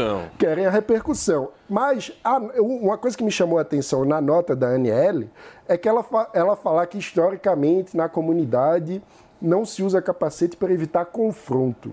Ela está se referindo a quê? Ela está se referindo ao crime organizado, sim, que domina o território e que diz que quem for com capacete vai levar uma abordagem, porque o crime organizado quer saber quem está circulando. Exato. Então... Ou seja, o Estado se curvar a uma regra, exatamente, do crime organizado, exato, isso aí é um Eu escárnio. Acho que esse é o ponto principal. É, o ponto principal é que no Brasil nós temos regiões onde quem manda não é o Estado. Não é o Estado que manda, porque quando um ministro de Estado vai frequentar esses lugares, ele tem que seguir as normas daquele, daquela região, porque senão ele pode ser abordado, senão ele corre risco de vida. São literalmente estados paralelos que o nosso Estado não consegue dar conta. Regiões dominadas pelo tráfico. Onde existe, não existe o vácuo de poder, gente. Onde o Estado não chega com políticas públicas, com segurança, garantindo acesso para as pessoas à mobilidade, a saneamento básico, alguém vai ocupar esse espaço. E quem acaba ocupando no Brasil, infelizmente, é o crime organizado. E o Estado tem permitido, tem sido leniente com isso durante muito tempo. Nós não vemos nenhum tipo de iniciativa pública, é, realmente efetiva para combater esse tipo de coisa. É inadmissível que pessoas sejam reféns das leis impostas pelo tráfico e é, é mais inadmissível ainda que uma ministra de Estado valide isso não usando capacete. Fala, Antoninha. É, meninos, para vocês saberem, aqui no Rio de Janeiro é assim que funciona. Isso não é novidade e o crime organizado só avança, tá? Como vocês estão bem ouvindo a palavra, né? Crime organizado, coisa que a política não é. E a política se curva, sim, ao crime organizado, principalmente aqui no Rio de Janeiro. Penso que São Paulo também. De todo modo, me dá uma tristeza profunda, eu fico agoniada, eu fico numa tristeza, um desgosto tão grande, porque antigamente, quando a gente ouvia a palavra ministro... Nossa, é um cargo por ministro. Hoje qualquer pessoa é ministro. Você vê, no governo Bolsonaro tínhamos o Mário Frias se intitulando ministro. Agora a gente tem Aniele Franco, ministra, e tantas outras que eu fico assim para... Ministro. Se é para passear na favela, bota um tênis, vai andando, vai a pé, vai, com... vai apertando a mão das pessoas, vai conversando, vai tentando entender. Mas estava aparecendo uma... Eu, eu, eu, gente... Aqui no Rio de Janeiro é assim, tá? Mas a, a é N L é mais qualificada aparecer. Que o Mário Filho. É agenda para aparecer. Você também gosta, né, Mano Ferreira? Você gosta de uma boa confusão. Olha, turma, o Fê tem bastidores aqui sobre o tiro-lipa, é isso, Bastidor Fê? não, bastidor não, exclusiva. Exclusiva. Exclusiva, Glauco. Quando tem exclusiva, o que, que a gente faz? Ai, é isso, é sirene. Vamos lá, olha só, Tiro Lipa vai gravar piloto lá no S B T, pois é. O apresentador, o humorista também, Tiro Lipa, ele vai ter um programa, possivelmente terá um programa no S B T, chamado Circo do Tiro Lipa, ou seja... Eles estão pensando ali para a faixa dos sábados, enfim, justamente para atrair ali um entretenimento maior para o S B T. E tudo indica que o programa será um sucesso, segundo a produção, porque diz que a produção é muito grande. Vai ser o Circo do Tiro Lipa. Ponto. Eles vão pilotar entre hoje e amanhã também, provavelmente no sábado, acho que eles pilotam também, para ver se é aprovado e o programa e a atração entrar no ar. O Circo do Tiro Lipa lá no S B T. Sensacional a informação aqui exclusiva. Tirar, só não pode tirar o sutiã das coleguinhas em cena, tá? Não pode tirar o quê? O, o sutiã. sutiã. É, não é. pode. Aí não e pode. nem participar é. de qualquer tipo é, de... É, que ele fez lá na farofa da G K, né? É. Que deu aquele rolo todo, né? Ai, Tiro Lipa é magra. Enfim. São onze horas e trinta e quatro minutos. A gente volta a Brasília, porque acontece na Comissão de Constituição e Justiça do Senado a sabatina de Cristiano Zanin. E ele está respondendo a pergunta de vários senadores. A gente vai acompanhar ao vivo mais um trecho agora. A própria sociedade contra arbítrios e ilegalidades. Já o magistrado, ao meu ver, deve prezar pelo equilíbrio e pela temperança. e pela posição equidistante, ou seja, a mesma distância das partes. Então, o advogado não pode estar vinculado a uma parte ou a outra, não pode estar prestando mais atenção no que diz uma parte em detrimento da outra. O magistrado tem que, na minha visão, ouvir eh, em condição de igualdade as duas partes e, de forma equidistante, formar o seu juízo, formar a sua convicção, sempre com muito equilíbrio na atuação. O magistrado, na minha visão, não é um protagonista, não é, não deve ser um protagonista do processo, mas sim alguém que vai, com, muita, com muito equilíbrio e temperança, coletar os argumentos nos autos e proferir a sua decisão, eh, seguindo sempre a Constituição e as leis. A questão eh, da repercussão da opinião pública eh, nos processos eh, é, é, um, é um tema que temos que efetivamente prestar atenção, porque é evidentemente que a opinião pública eh, ela tem a legitimidade, né, de, de se inteirar eh, dos processos, de participar das discussões públicas, mas muitas vezes é, ela não tem conhecimento do conteúdo dos autos ou das questões técnicas que estão em discussão. Então, é preciso, efetivamente, ter muito cuidado é, para que a voz da opinião pública não seja uma voz determinante no julgamento de um processo ou de uma causa. Ao meu ver, o que deve ser determinante é o conteúdo dos autos e o que diz a Constituição e as leis. É, o julgador, ele não está numa posição de ter que agradar a opinião pública. Ao contrário, muitas vezes ele tem que ser contramajoritário, justamente para poder assegurar o que diz a Constituição e o que diz as leis. Em relação ao problema, né, da falta de acesso de uma ampla camada da população ao, à justiça ou até mesmo aos recursos eh, previstos em lei. Efetivamente, também é uma realidade no nosso país, tanto na área civil como na área criminal. Nós temos um dado na área criminal que é um dado relevante. Hoje, o país tem cerca de setecentos mil presos e cerca de trinta por cento são presos ainda em condição provisória, sem o julgamento do mérito da acusação. Então, é, isso efetivamente corrobora a preocupação de Vossa Excelência e eu penso que todas as instituições devem pensar conjuntamente como enfrentar esse problema. Eu já tive a oportunidade de conversar com o presidente do Conselho Federal da Ordem dos Advogados do Brasil, doutor Beto Simonetti, aqui presente, inclusive, a quem cumprimento, é, e é, sei que a própria Ordem dos Advogados tem algumas ideias é, para ofertar aos poderes é, como forma de é, é, é, tentar, enfim, superar ou minimizar esse problema da falta de acesso da população ao judiciário ou aos recursos previstos em lei. Então, são medidas que eu acho que não há uma solução única, mas os poderes, É, com diálogos institucionais, talvez possam encontrar formas de minimizar essa, esse problema.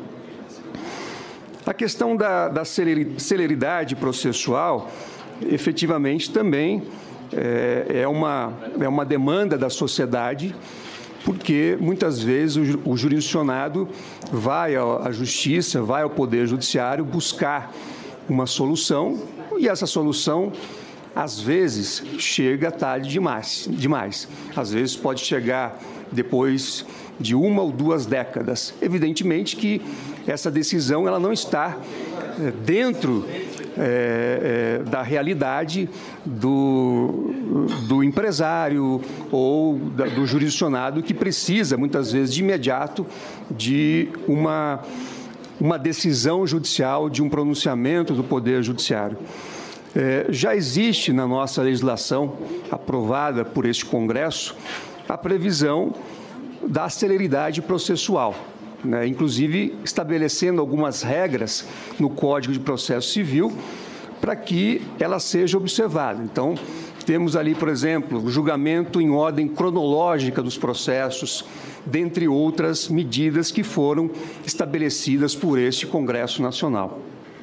De qualquer forma, como Vossa Excelência disse, e acho sempre é, válido, é, talvez possa ser o caso de aprimorar a legislação, estabelecendo temas que é, sejam mais, que demandem uma resposta mais, rápido, mais rápida do Estado juiz. E aí, esse Senado, né, com toda a qualidade e competência, certamente buscará, identificará esses temas a fim de incorporá-los à legislação vigente.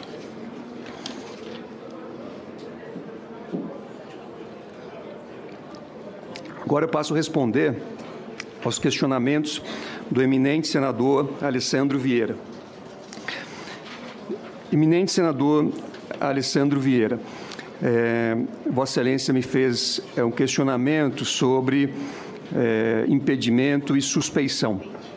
Ah, evidentemente que em todo o processo que eu tenha atuado como advogado, seja qual for a parte que eu tenha patrocinado os seus direitos e interesses, eu não poderei, se aprovado for por esta Casa, julgar esses processos no Supremo Tribunal Federal. Afinal, existe uma regra, uma lei específica que impede aquele que funcionou na causa, em qualquer posição, advogado, promotor ou qualquer outra, em qualquer outra posição, de vir a julgar esta causa. Então, é, para mim, isso é, é muito claro e, e, e não há dúvida de que eu deverei seguir esse impedimento em qualquer causa que eu tenha atuado como advogado. Em relação a impedimentos futuros e suspeições futuras, é, já disse aqui na minha apresentação inicial que também seguirei com muito rigor. É, nós temos, é, como eu disse também anteriormente, eu penso que a imparcialidade do julgador é um elemento estruturante da própria justiça. É um elemento que é fundamental para assegurar a credibilidade do sistema de justiça. E o sistema de justiça, ele funciona justamente por conta da sua credibilidade. Então, tu, todas as medidas que eh, eu possa adotar para assegurar a credibilidade do sistema de justiça, eu adotarei, eh, até porque defendi na minha carreira como advogado, como é público notório, que esses critérios, que esses mecanismos fossem efetivamente utilizados para garantir a todo e qualquer cidadão um julgamento justo, imparcial e independente. É, Bem, no gente, caso... a gente está acompanhando ao vivo essa sabatina que acontece, vai acontecer ao longo de toda esta quarta-feira com o advogado indicado por Lula, Cristiano Zanin, para ocupar a vaga de ministro do Supremo Tribunal Federal. Vocês sabem que, eu estava dando uma olhada aqui num placar é, dos senadores, a gente tem o seguinte enquadramento hoje. quarenta e um senadores declararam publicamente o voto a Cristiano Zanin. Ele precisa de quarenta e sete. trinta e um senadores ainda não se manifestaram publicamente e oito senadores disseram que votarão contra. Marcos Pontes está de licença médica, o senador aqui do estado de São Paulo. O astronauta viajou. O astronauta viajou enquanto o Zanin está tá sendo sabatinado. O que eu quero entender de vocês é o seguinte, esse placar, ele não é só um placar que vai mostrar a aprovação ou não do Zanin ao Supremo Tribunal Federal. Ele mostra também uma habilidade aí do governo Lula de tentar, de alguma forma, sinalizar uma articulação maior com o Congresso, certo?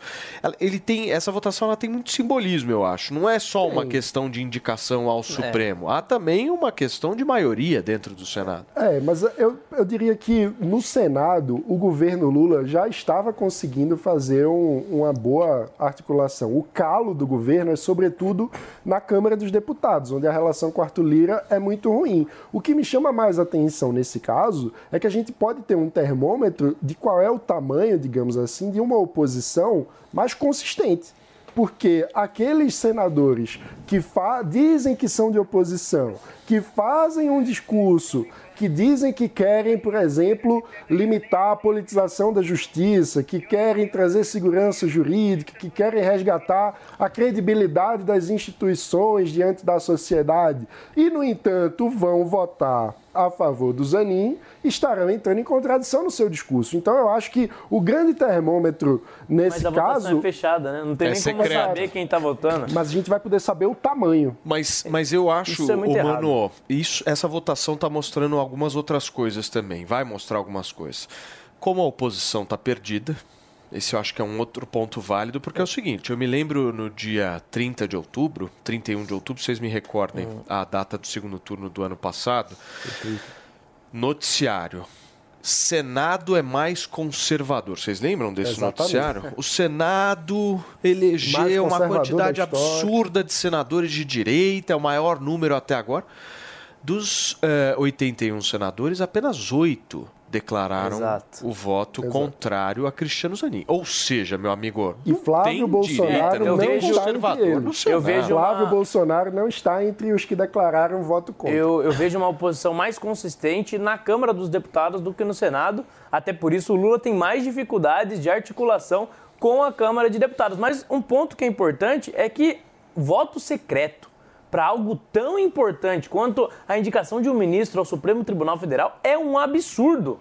É total falta de transparência com a sociedade, que deveria ter o direito de ver quem está votando e fiscalizar o voto dos seus senadores. Então, esse tipo de coisa, esse tipo de falta de transparência é, é, é, impede as pessoas, às vezes, de verificarem o voto do senador, impede a, a ampla democracia. Se nós queremos cada vez mais uma democracia participativa, que as pessoas é, participem de, das decisões, a gente tem que tornar é, esse tipo de prática é, como, que não aconteça mais. A gente precisa que as pessoas tenham acesso à votação, principalmente uma pauta tão importante quanto a indicação de um ministro do Supremo. Muito bem, minha querida Antônia Fontenelle, eu já te aviso que vem polêmica por aí. O Supremo Tribunal Federal deve retomar o julgamento hoje, que discute a descriminalização do porte de drogas para consumo pessoal. Os ministros julgam a validade de dispositivo da Lei de Drogas, que estabelece penas para posse e o porte de drogas ao consumo próprio. Vale lembrar que a análise começou em dois mil e quinze e já tem três votos pela descriminalização. A análise foi suspensa há mais de sete anos e existe uma pressão para que, se a posse for liberada, os ministros ainda fixem critérios que diferenciem usuários dos traficantes. O seu comentário para a gente, minha querida Antônia Fontenelle, sobre esse julgamento de hoje. Gente, libera logo, porque a justiça está liberando traficante que foi abordado de forma incorreta ou que, não, é, ou que o mandato não estava correto, ou o traficante não foi avisado que ele ia receber uma intimação. Eu não sei, libera logo isso aí e se mata quem quiser. Antônia Legalize, olha aí. Não, libera e se mata quem quiser, porque eu acho que isso é só, sabe, querem, estão insistindo nesse assunto, estão insistindo nesse assunto. Já temos mesmo famílias aí dilaceradas, entendeu? Essa gente não sabe o que é ter filho adicto, sabe? São uns... Libera, libera e aí a gente vê o que, no que vai dar. Libera. Sabe? Porque não adianta ficar aqui batendo na tecla, discutindo, discutindo. Ô, Paulo, eu sei que o, o bloco passado aí, a gente já está em outro assunto, para a minha, a minha opinião sobre isso. Então, é assim, com tanta coisa importante para se resolver nesse país, e eles ficam batendo na tecla, quer liberar a droga, quer liberar a droga. Vão, seus maconheiros dos infernos, vão, vão fumar maconha de vocês. Isso é recado para o Mano Ferreira, hein? É, parem de encher o saco da gente, vão se drogar aí, vão se matar e dane-se. Agora, eu, eu, três coisinhas que eu queria entender. É, eu não sei se pode... Aí você vai me dizer, e eu vou entender, Antônio, isso é bloco passado, não tem mais o que falar disso. É porque fala, meu amor, você fala o que você quiser aqui. Você é a nossa tia-mor. Então, vamos lá. Ah, eu não entendo, o Urbano falou que Flávio Bolsonaro não votou contra o Zanin. Eu não entendo o que faz um senador, filho do Bolsonaro, votar a favor do Zanin. Ponto um. Ponto dois. O Zanin disse que... Ah, o, regra básica, não ser próximo de ninguém envolvido, né, na, na, na, por exemplo, ele não, pode, ele não pode estar envolvido numa causa e ser próximo a mim e não pode me defender. Logo, ele é advogado do Lula. E a terceira coisa que é mais bizarro é ser um voto secreto, gente. Como assim? Como é que eu vou saber se o senador que eu votei votou a favor ou contra? Esse segredo... Esse segredo que permeia aí, sabe, a Câmara, o Senado, não deveria existir. Não deveria. Tá certíssimo, Antônia. Não deveria. Não tira uma vírgula. Não deveria. Não, não deveria, deveria, certo, Fê? Turma, eu não tô nem aí pras polêmicas. Nem eu, nem Neymar e Bruna Biancardi, porque eles foram vistos juntinhos em um casamento de Bianca Coimbra e Cris Guedes. Quem vai contar pra gente melhor essa história é o Felipe Campos, pra tentar entender, certo, Fê? O negócio, então, é acordado. Não, padrinho dos... Não, Neymar, ele morre de medo, sabe do quê? Hum. De uma coisa chamada internet. Se tem uma coisa que o Neymar tem medo é quando acaba a luz, ele fica sem o... O joystick, o, joystick o lá, controle. Assim, o controle, é. Ele fica sem Wi-Fi e também ele fica sem o videogame e internet. O Neymar, quando ele percebe que ele vai ser cancelado na internet, ponto. E os padrinhos dos noivos surgiram entrando na cerimônia, pessoal, de braços dados, pois é. Olha só, Biancardi está grávida do segundo herdeiro de Neymar, que já é pai de Davi Luca, né?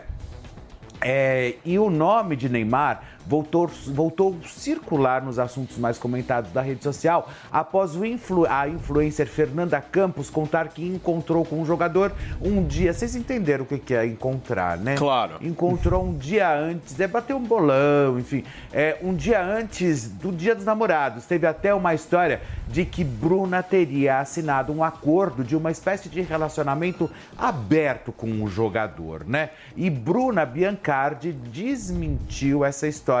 Aí ontem eles foram vistos, mas você sabe que nesse mundinho movediço... Pantanoso. Pantanoso e arenoso dos famosos é complicado. Por quê? Porque eles sempre dão um jeito depois de reverter a situação e falar assim, olha só como a imprensa estava errada, tá vendo? Nós estamos juntos. Então, ou seja, a gente sabe como funciona. Olha, entre os dois, a briga tá rolando solta, porque, inclusive, uma fonte muito linkada e ligada à própria Bruna Biancardi, É, que inclusive são amigos de infância, tá? Eu sempre comento aqui, né?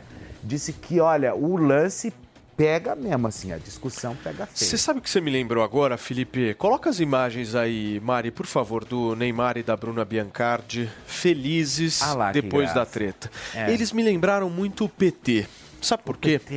Porque o P T briga entre quatro paredes de uma forma, assim, Sei. louca, Sei. maluca. Mas quando sai a público, sai exatamente assim, quando do jeito que vocês estão vendo. Quando fecha a porta dentro de uma sala... É fofo, tá tudo bem, tá tudo ótimo. Não, ou quando seja, fecha a, a porta da sala, total. Aí o pau quebra. Total. A direita já é ao contrário. Se acontecesse, na rua. Não, se acontecesse com a direita o que aconteceu com o Neymar, já imagina a Zambelli e o Ciro Nogueira é chamando um de louco, né? E a outra de louco. Entendi. É assim que funciona. Não é, Antoninha? Ah, não é uma boa analogia é verdade, essa? Cara. Você acha que a Antônia Ai, é uma boa é. representante da direita? Não? Pô, super. Quem? Quem? Quem? Ah, você, né? Eu, representante é. da direita? É. Não, não quero ser representante de nada nem de ninguém, porque eu não sou representante de pessoas desunidas, eu não sou representante de pessoas egóicas, que não se dão as mãos, que não se ajudam, eu não sou... Mas eles entraram de braços dados, eu não estou entendendo, eles entraram Hã? de braços dados. Eles entraram muito mais do que é, unidos, eles entraram de braços dados, Antônia. Ah, não, mas aí ele já voltou para Bianca e para o Neymar, minha Nossa Senhora, entendeu? Eu já estou falando de direita e esquerda. Deixa a Bianca e o Neymar quieta, a menina está grávida. Tá Deixa grávida, eles, tá, tá grávida, né? Mas isso. Graças a Deus, né? Eles entraram de braços dados na, é. na, na, no casamento. Mas você queria que eles entrassem o quê? Se socando na... É, claro. Ah, Antônia, a gente... No a, casamento a ainda. A gente gosta, né? Ele poderia entrar sozinho, como teve aquela vez. Ah, eu não, não, não vou falar. Ô, é... Fê, eu acho que o Neymar já sabia que ia dar problema com essa mulher e já avisou antes ela. Já sabia, né? Eu tô achando que essa é uma treta que só veio revelada a público agora, mas o negócio já tava já rolando entre os terreno, dois, né? Ele preparou aquele Faz terreno. Faz sentido, porque a reação deles foi achando. muito coesa. Me corrija, mas o Neymar e a Bruna tiveram um tempo afastados e depois reataram, não foi? Foi, inclusive ela foi até pro Catar, lembra? Que ele, ele importou ela, trouxe Será ela. que essa é uma história requentada do período que eles... Não, não, não tem absoluto. Não, não, não. Foi um dia antes do Dia dos Namorados. Hum. Ele pegou a influencer, a Fernanda Campos, que Nossa, tem meu que sobrenome. Horror. Um dia antes do Dia dos Namorados. Um dia antes ela, ele pegou a menina. Agora. Então, ou seja, é, mas eu achei também, olha, ali nem dos dois presta, sabe por quê? Não, não fala Porque isso. Porque a tal da Fernanda Campos, no mínimo, deveria ter respeitado a menina que tá grávida, né? Turma, deixa eu dar tchau para quem nos acompanhou pelo rádio até aqui. Muito obrigado pela sua companhia, pela sua audiência. A gente volta amanhã às dez horas aqui na Jovem Pan, essa Jovem Pan Jornalismo Independente. E para vocês que estão na televisão, Fê, nós ontem não exibimos o trabalho do nosso de- departamento de charges e memes digitais, né? Tava muito programa. frio. Teve muita briga aqui, foi muito tenso o clima e o tiozão acabou não, nada, não, não tendo a possibilidade. Mas hoje nós temos... Coloque aqui na tela o trabalho desse departamento que tem vários funcionários trabalhando efetivamente. Vai ficar rico, Pavanato. Que a gente tenha um bom resultado aqui. Vamos para o primeiro. Pavanato entra na briga pela herança do Gugu, afirmando ser um possível filho dele. Lembra muito, viu? Hashtag Morning Show. Tá aqui Lucas Pavanato ao lado de Gugu Liberato. O Lucas Pavanato parecendo aquele... Não, não vou falar o que eu lembrei agora. E ele deu uma passada numa tinta, olha só, ficou muito bom o Pavanato. Se você não é, né, filho do Gugu. Pavanato é filho não, do não Gugu sou. com o Tiago Salvati. O Pavanato iria Mas na se... banheira do Gugu. Eu. Perfeitamente. Mas se quiserem me colocar lá de alguma forma na herança, não tem problema não. Perfeita. O que, que é que ela falou? Não entendi. O Pavanato é filho do Gugu com o Tiago Salvati. Nossa. Nossa, mas é Vamos mesmo, para o próximo, Mariana é Vasquez, por favor, para verificar o trabalho que mais funcionários fizeram. Olha, absurdo. Fontenelle foi vista dando uma voltinha de moto sem capacete em uma comunidade do Rio de Janeiro. Disse que ela parou o trânsito. Tá aí a Antônia dando um rolê no Complexo Ai, da Maré. É uma... Como é que ela dá esse rolê, é, Felipe Pois Campos? é, eu só, é, não, a Antônia tá lindíssima nessa foto, olha. Eu só preciso fazer uma, uma, reiterar uma nota que eu dei aqui essa semana, que foi sobre a cobertura do show do Xande Harmonia. Lembra que eu Lembra, falei de vocês sim. no Vem Neném? Então, na verdade, o fotógrafo que cobriu o show, ele sempre fez... frila para a G News. Ele nunca foi um contratado realmente da, da própria empresa. Então ele foi escalado para cobrir no I Bahia, que na verdade não tinha absolutamente nada a ver com o vínculo empregatício do, do próprio fotógrafo. E quem realmente chamava ele para fazer a cobertura era a A G News. Muito bem, turma. Temos mais aí charges e memes? Não, acabou. Só dois. Tem cento e cinquenta funcionários trabalhando efetivamente nesse departamento. Só dois dirigindo. memes. Ô, tiozão, me desculpe, né, querido? Toda a infraestrutura que foi dada para você não valeu de nada. Mas a, a motocicleta da Antônia seria muito mais não, e legal. E você viu a moto da, que a Antônia tá dirigindo? Bonita, Rapaz. Né? Bem bonita. Muito bem, queridos. O que, que a gente faz aí? Temos, então temos que ficar ligados, né, Mano Ferreira, nesse Temos, julgamento tem o aí julgamento do S T F hoje, tem a, a sabatina do Zanin e o Senado talvez vote também é, o arcabouço fiscal. Ah, que, é verdade. Seria ontem, foi adiado, pode entrar na pauta. E, e amanhã, amanhã teremos o julgamento da inelegibilidade de Bolsonaro, ou seja, o noticiário Sim. vai estar repetido. Repleto, repleto, e você vai acompanhar tudo aqui na Jovem Pan. Muito obrigado pela sua audiência. A gente fica por aqui. Amanhã a gente está de volta. Essa é a Jovem Pan Jornalismo Independente. Tchau. Tchau, pessoal. A opinião dos nossos comentaristas não reflete necessariamente a opinião do Grupo Jovem Pan de Comunicação. Realização Jovem Pan News. Judy was boring. Hello. Then Judy discovered Chumba Casino dot com. It's my little escape. Now Judy's the life of the party. Oh, baby, mama's bringing home the bacon. Whoa, take it easy, Judy. The Chumba life is for everybody. So go to Chumba Casino dot com and play over one hundred casino-style games. Join today and play for free for your chance to redeem some serious prizes. Chumba Casino dot com. No purchase necessary. Void where prohibited by law. eighteen plus terms and conditions apply. See website for details.